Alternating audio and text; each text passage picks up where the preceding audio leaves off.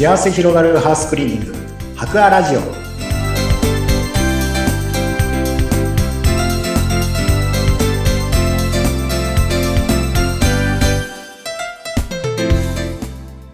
こんにちは。株式会社博アの田中洋平です。こんにちは、インタビュアーの山口智子です。で今回も営業推進担当田中井さんにご出演いただいて、今日はちょっとお風呂掃除についてい。ろいろ伺っていきたいと思います。よろしくお願いします。あよろしくお願いします。はい。あのお風呂はい。ですね。結構ちゃんと掃除しなきゃなと思いながら、もういつも浴槽だけおお風呂ね、うん溜めるときにバーっとやって終わりで、他のタイルとか、ちょっとカビ、は気になるところとか放置している状態が私は多いんですが、はい白亜さんに、まあ、お風呂掃除をお願いするとしたら、こうプロの技としてはどんな風なお掃除されていかれるんですか？そうですね。お風呂掃除って結構いろんな汚れがうん混在してるので難しい。お風呂掃除って結構プロの目から見ても結構難しい箇所にはなりまして。はい。まあ、他とのまず一点違うのが、まあ、ダスキンでおお風呂掃除を申し込んでいただくと、うんまあ、いろんな小物うん、お風呂の中に置いてある椅子とか、うん。シャンプーとかリンスとか、まあそういうちっちゃな小物のお掃除も全部の金額に含まれてますので、はい。うん。なので、お風呂の壁とか天井とか全体もお掃除はするんですけれども、うんまあ、ダスキンにあのお掃除を頼んでいただければ、うんそういう小物までお掃除しますよっていうのが一つ大きな違いになります。へえ。え、例えばシャンプーのその容器とか、ちょっとぬるぬる容器とかねそういうものとか。そうですね。そういうところも全部、ぬめりとかも取りますし、はい。うん。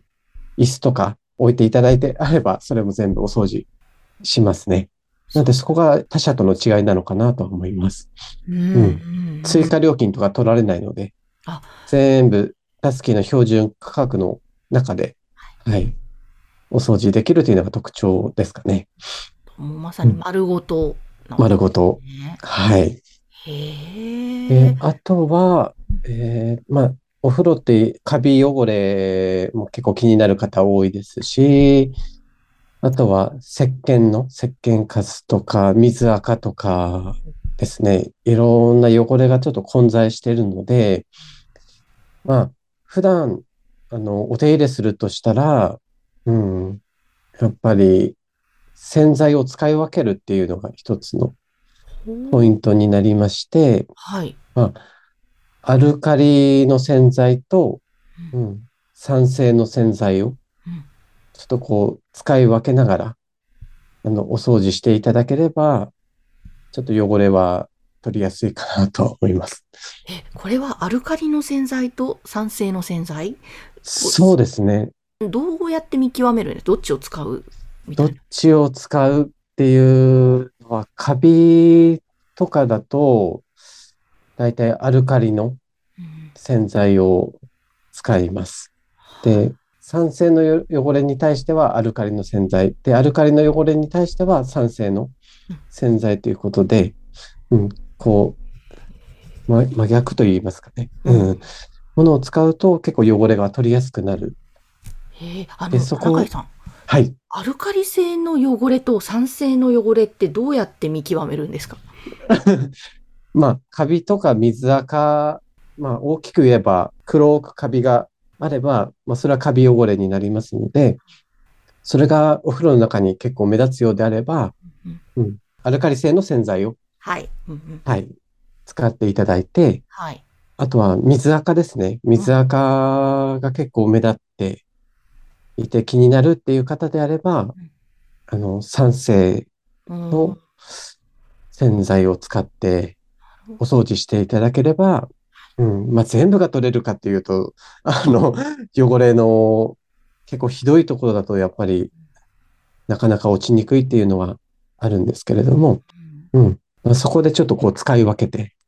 うん、お手入れしていただくと、うん、いいのかなと思います。はい。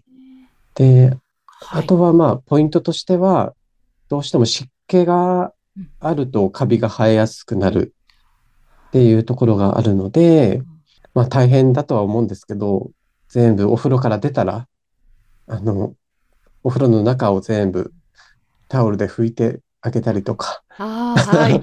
あの湿気を全部切って、うんあのお風呂から上がっていただければ、うん、ちょっとこう、衛生的に、うん、汚れにくい環境を保つことができますので、はい。うん、まあ、ちょっと汚れがつきにくくなるかなとは思います。うーんそうですよね。湿気、本当はタオルで拭いた方がいいんですよ。時々やるんですけど ね。習慣にすればいいですね。はい、習慣にしていただければいいのかなと思います。そうですよね。で、まあ、あの、ダスキン白亜に注文していただくと、やっぱりお掃除の仕方としてはうん、まあ、お風呂全部お掃除させていただきますので、はい。あとは特に手の届かないところ、ううんん、もう全部お掃除いたしますので、うんあの、例えばお風呂の中に換気扇が大体ついてるかと思うんですけど、あの換気扇の中も結構汚れがつきやすいので、全部換気扇の中もこう分解して、うん、換気扇の中のお掃除も、うん、させていただきますし、はい。なので手の届かないところをご相談いただければ、うん。うん、全部こちらで、ちょっとオプションのメニューもあるんですけども、はい。細かいところまで綺麗にさせていただけますね。はいわあ、お風呂の換気扇とかって、なんか手つかずのまま何年も経っている感じがありますけど、やっぱり定期的にやった方がいいんですね。えーそうですね。換気扇で結構24時間ずっとつけてるって方もうん、うん。多いかと思うんですけれども、えうん。やっぱり使えば使うほど中が汚れてきますので、うん、換気扇の中がい意外とホコリでびっしりになってたりとか、カビですごく汚れてるっていうケースは多いですので、うん、意外と 汚れてないように見えても、開けてみるとびっくりすることが多いかなと思いますね。そうなんですね。わあ、ちょっと見落としがちですね。放置しがちだから。そうですね。うん、もうこういう時はやっぱプロにお願いした方がいいですね。多分自分ではできないでしょうね。分解してとか。分解してまではうん、そうですね、できないところになりますね。うんうん。そうか、わかりました。まあ、特に本当、まあ、お風呂っていうと、大きいところだとやっぱカビだと思うので、はい。ねえそこがなかなかしつこいですよね。取れないから自分では。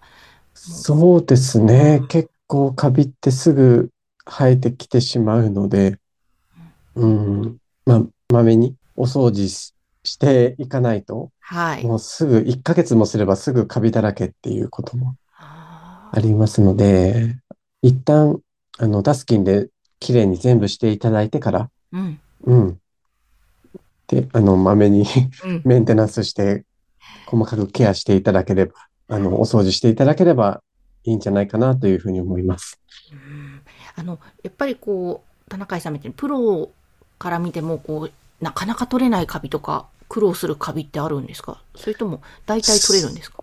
そうですね。あの、特にパッキン、あの、とかについてしまったカビっていうのは、うん。結構ご相談が多いのが、その、カビの跡が残ってしまっていまして、うんあの、実際には洗剤つけてこすっても、うん、薄くはなっても完全には取りきれないっていうことは、ううん。ん、パッキンの中まで浸透してしまうと、もう本当にその跡が残ってしまうっていうのは、ううん。ん、実際にはありますので、ねうん、プロでもどうしても難しいっていううん。うん。ところはありますね。なるほど、うん。そうなん。ですね。そっかそっか。まあ、だから、まずはちょっと白亜さんに一通りきれいにしていただいて、あとは日頃のケアを、そうそうですね。カビを生えないように、まめにやるのがやっぱポイントですね。そうですね。ひどくなる前に一度ご相談というか、うん、ご依頼いただければいいのかなとは思います。わかりました。いや、ちょっと今日は換気扇が気になり始めました。ああ、そうですか？はい お風呂お風呂そうですね。ぜひ皆さんもこのここから年末に向けて大掃除という時期だとも思いますのでぜひあお掃除お願いしたいなという方は白亜さんこのホームページが番組の概要欄に掲載しておりますのでそちらからお問い合わせください田中井さん今日もありがとうございましたありがとうございました。